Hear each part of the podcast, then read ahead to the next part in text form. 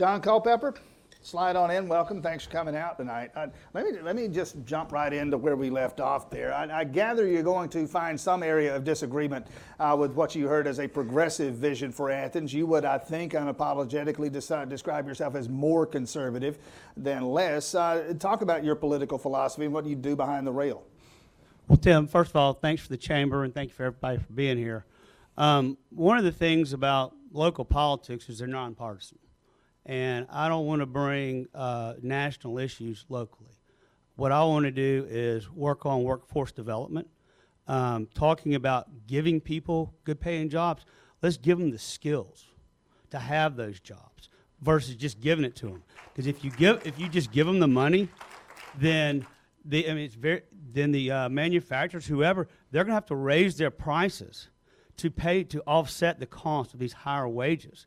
We're seeing that right now with inflation. So let's let's give them the tools to build workforce development and build their skills to where they can earn a higher wage. I agree 100%. I think workforce development is the key to everything we've been talking about today. Poverty will start coming down if we work on that. But we've got we've got to work with our kids. We've got to invest in our children. They're our future. And we need to start third and fourth grade with literacy. And then with the with mentor programs, enhancing mentor programs, after school programs, and community centers. You know, we had those when the schools were closed for a year and a half, those programs were closed. We saw an uptick in crime because we didn't have some of the children that did not have the opportunity to get a pos- somebody with a positive influence on their life at home. They did not have that, and that's where they were getting it was these pro- these programs. So we've got to invest in those. We start with there. Then when we get to high school, people have got mad at me saying, you know, you're talking about school board issues and you don't have anything to do with the, school board. I'm in the employment business. I own a company called Express Employment Professionals, and we employ about 900 people each week in the surrounding area. I've got four offices Athens, Braselton, Covington, and Lawrenceville. Well, I see on a day to day basis employers are struggling for qualified workers. What we need to do is work. In Jackson County, they have a thing called the Empower College and Career Academy. It's an educational partnership with the school district and the local businesses. But haven't we done some of that with, with and specifically in conjunction with Athens Tech? Aren't there those kind of arrangements locally with Athens Tech, I'm talking about high school. Okay. But High that involves high school students and, and Athens Correct, Tech. but we need to enhance that. In Jackson County, the local businesses and local industries have provided funding, they provided equipment, and so in theory, when these children graduate from high school, if they do not want to go to a technical school or to a secondary education, they have a job at one of the local industries because the industries had to say so in curricu- creating that curriculum. That, when we have people that are going to work right out of high school with good paying jobs, that will help and lower our poverty. What do you do about crime, John Culpepper? Uh, police, uh, you've heard police morale discussed, the lack of police morale. Some have said, uh, what do you do about crime and crime fighting and the people who we employ to fight the crime in our community? First of all, we need to support our police officers. We've got 47 open positions as of this morning at the police department.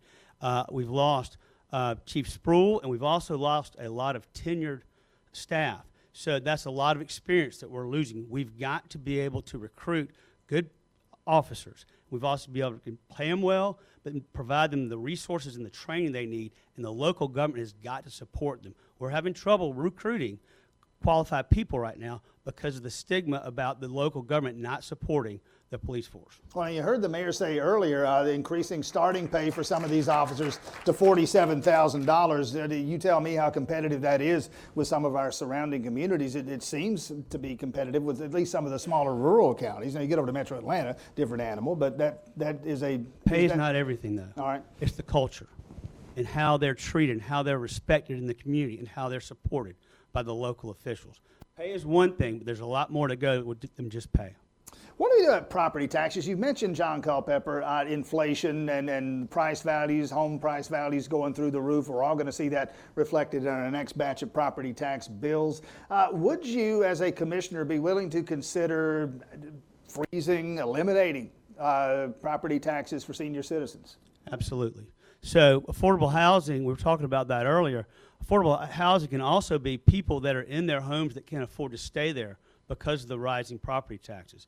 We need to look at rolling back our millage rate to offset the increase in the property values. Also possibly freezing property values for low-income families or seniors over 65. Uh, your father, uh, your late father, I knew quite well, and his, his passion for linking Athens and Atlanta with, with some form of rail. We heard that criticized, uh, talk of that criticized earlier in the evening. Where would you be on that? And, or is that even worth considering at this point? I, I mean, as much as I'd love to see it because it was my dad's passion and I'd love to see his legacy continued, I- don't think that's the top thing we need to worry about right now. We got to worry about our crime. We got to get our, str- our streets straightened out. And in terms of that, uh, what do you want to see in the next police chief? leader. We had a great leader in Chief Spruill, and we need a leader who's going to connect with the community and be involved in the community. Chief Spruill was wonderful. I, I hate that we lost him. Somebody very similar to him would be great. Uh, we heard someone say earlier, and this will be the last question for you. Someone say earlier, well, we need to put, and they, they said it, I to put black officers in black neighborhoods and white officers in white neighborhoods. That type of law enforcement segregation, is that a good thing? I don't know. I mean, it's we want people to connect with the community. So you want somebody that's going to be able to connect with that community, but that doesn't necessarily have to be race. I mean, it has to be somebody that can can speak to those people and connect with them. All right, John Culpepper, candidate in District 7, one of two. Uh, thanks for coming out this evening. Thank you, Tim. Uh, final candidate in District 7, uh, Alan Jones, makes his way up here to join us. Alan Jones, thanks for coming out this evening.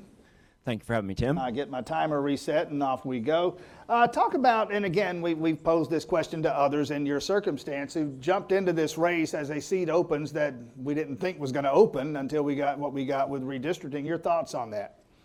well, everything that was done was done legally, but that doesn't mean that it was particularly right. Um, they redistricted three people out of their seats because they didn't like that particular brand of politics.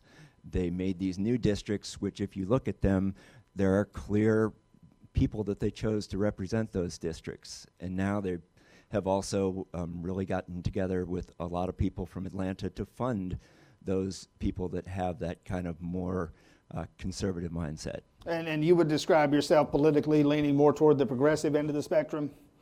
I would say that I am uh, fairly fiscally conservative, but socially liberal, and I do vote Democrat.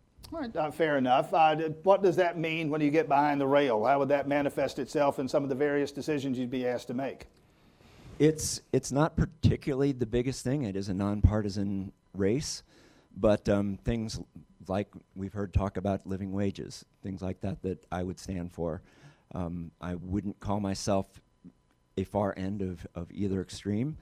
Um, I'd like more information on what sure, and get into specifics. A fair way to answer that. Again, Alan Jones, candidate for a seat on the Athens Clarke County Commission District 7. I think you and I talked about this on our radio show. You, you hear all this, and we've talked about a lot of those big issues uh, police protection and defunding police and workforce development. And a lot of the phone calls, and anybody who's served on the commission can tell you this, a lot of the phone calls have to do with garbage that didn't get picked up or a pothole in the street. Uh, how do you deal as a commissioner, as a commission candidate, with just those day-to-day quality of life issues? I know you've worked with folks on the Timothy corridor about some of these things in, in particular.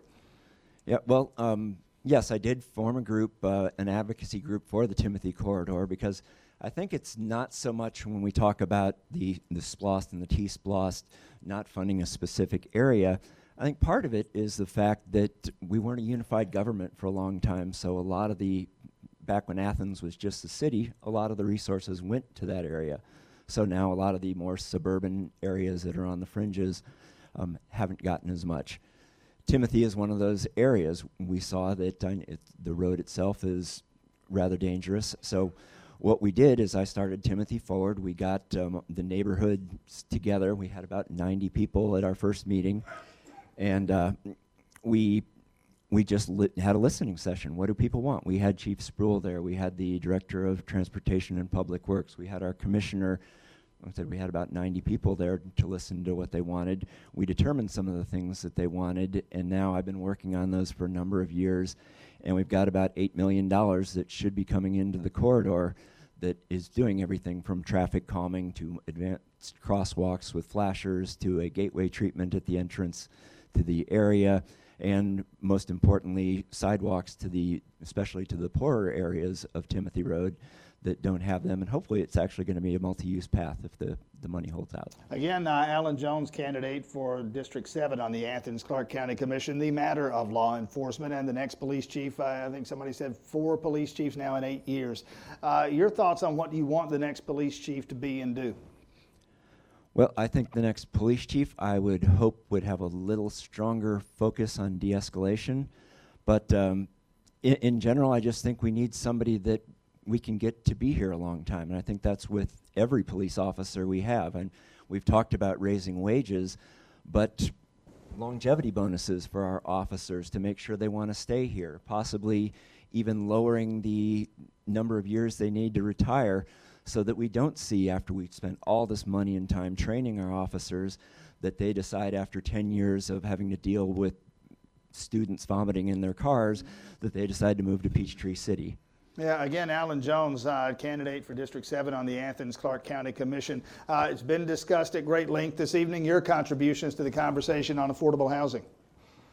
Well, there, there's a number of pieces with affordable housing that are important. I think the inclusionary zoning piece that's going on right now is great, and I think it's going to help. What that does is it incentivizes developers that are developing large unit areas to develop some of those as smaller units, smaller than the normal requirements, and even takes down the, the parking minimums for those unit areas. And, So- and dramatically, or so as I understand, would, would fairly dramatically uh, give us disparities in housing cost. And I'm going to make up some numbers here. This is a, an $800,000 house, and next to it is a $200,000 house.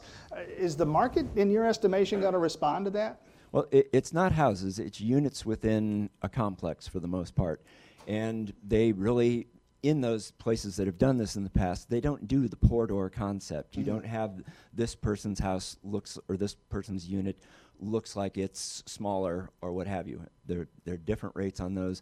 And things like our mall redevelopment. We've talked about that and using some of the inclusionary zoning in that development as we put more workforce housing possibly in there. And, and the mall is something we've got to get right.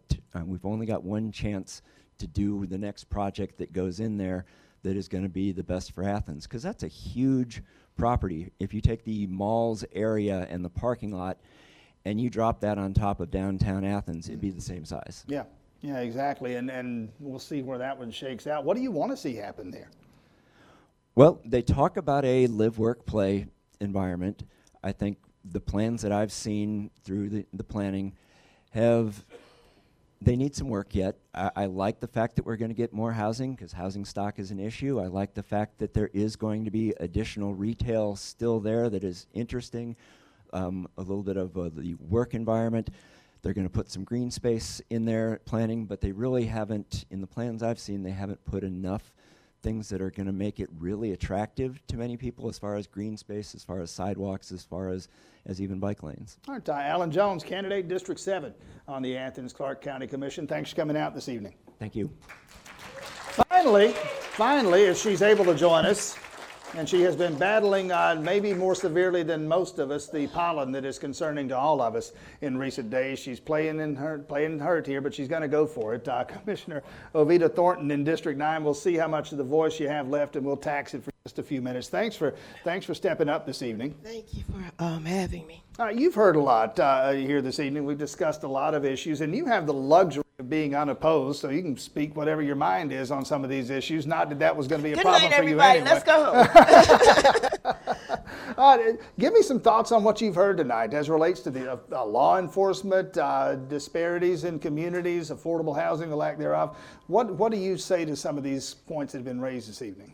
um, I, first of all, thank you again, and um, thank everybody for coming out. Um, where to begin? Law enforcement. I do not support defunding the police. Um, um, I think we can do some things differently. Uh, we should not have a shortage like we do have. Safety is important to everybody. And um, I th- maybe the message originally about defunding, maybe it just wasn't explained properly. But I Well, do, then we, that's right. We had two commissioners who explained it pretty well. Let, let's take 50% of the budget away from the Athens Clarke County Police Department over a, a 10 year period. I, even I understood that. well, I didn't agree with that, and I don't agree with that. I, I think we could take monies and trainings and do something much more productive. I think we should be encouraging our young people to be law enforcement officers. We, you know, I, I, think the young lady who spoke t- earlier about when um, uh, police come into a black community, there's a whole different um, reaction. And I agree with that. But we as a community, um, Well, let, let me be the dumbest guy in the room for a minute, okay? And, and get you to explain it to me because I've never been black, all right? Uh, you don't know I- what you're missing. I, I understand. I'll, I'll take your word for it. Uh, right, but but uh, you said the police don't just randomly show up. I mean, they- come to the black neighborhood the same reason they come to the white neighborhood. Uh, there's there's a citizen in need. There is perhaps a crime that has been committed, and and the police are not responding in a vacuum. They're responding to sometimes dangerous. do you remember? Do you remember um, the Edward Wright story?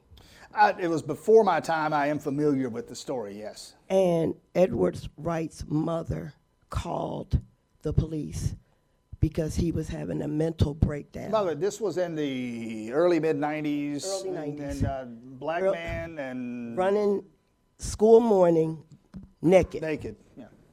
Now, I don't care what nobody says. There was no reason to shoot that young man.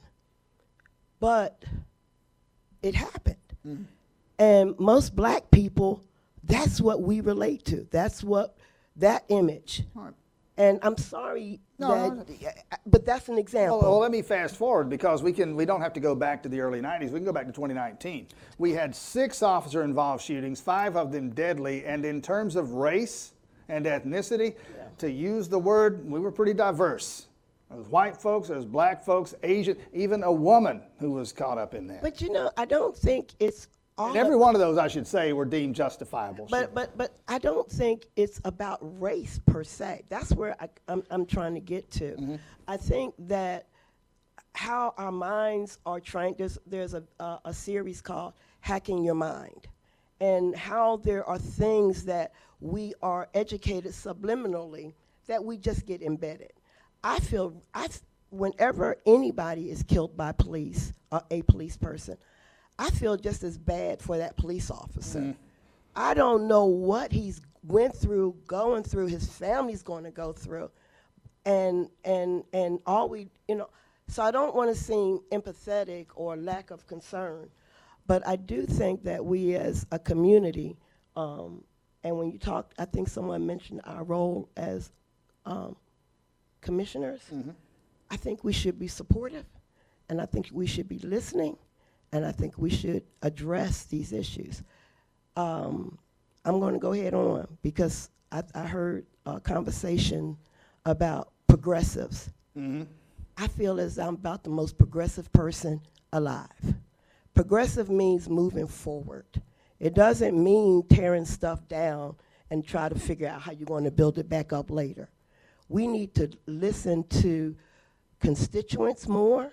We should get involved. If anybody's trying to do anything to improve the lives of people, that's being progressive. Um, what else was? Uh, just quickly, because I know it was the big issue for tonight. We'll let you deal with this for a couple of minutes, then we'll hit the bottom of the hour and get everybody home. Uh, discuss affordable housing. affordable housing is what you can afford. I think we make that too hard. Um, um, and I do believe there's a place for everyone. Next April the 30th, I will be working with a group hosting an affordable housing conference at um, where at? Um, Clarke Central. Okay. Clarke Central. But but the reason why this is different we're bringing in zoning people, uh, persons. We're bring, bringing in developers. We're bringing in um, um, um, the different types of housing, modular homes, um, um, mobile homes, apartments. We're going to have people speak. We're even going to talk about the homeless encampment. There is no one solution to affordable housing. But it takes all of these entities to make it happen. Well, Ovita Thornton, thanks for stepping up this evening. Thanks for your service behind the rail. Thanks to all of these candidates. I want to ask a question before everybody gets out of here. I want to ask just a couple of questions of the audience. Uh, let me begin by, and I don't need you to shout out names or any of that. I mean, do what you want, but I just want to see a show of hands. Uh, you came in here, let's talk about the mayor's race, okay? You came in here with a candidate, I'm going to vote for that person. Are you still going to vote for that person? All right, uh, hands down. Uh, did you change your mind? I was going to vote for him, not going to vote for that other one. Anybody at all have a mind change tonight? Anybody change their mind? Let me ask this question this way. Anyone change their mind about the commission candidate they plan to vote for? I see like two hands, three hands. Did we just waste two hours here or what? What? no, I don't think we did. I, I don't think we did. Thanks to all the candidates and thanks to the chamber for setting up. David uh, Bradley, a quick word before we get out of here. Yeah. Hey, everybody, a big round of uh, applause for Tim. Thank you. Thank you. And y'all, the, uh, we are. I'm uh, looking at Tammy Gilland at Piedmont uh, at Piedmont Athens. Y'all, thank you so much for allowing us here. And on Thursday night at 5:30, we are ribbon cutting the the tower here. Please come and enjoy. Have a great night. Thank you, And guys. To the radio audience, we're going to get you back to whatever passes for regular programming. You've been listening to our candidates forum tonight on WGAU.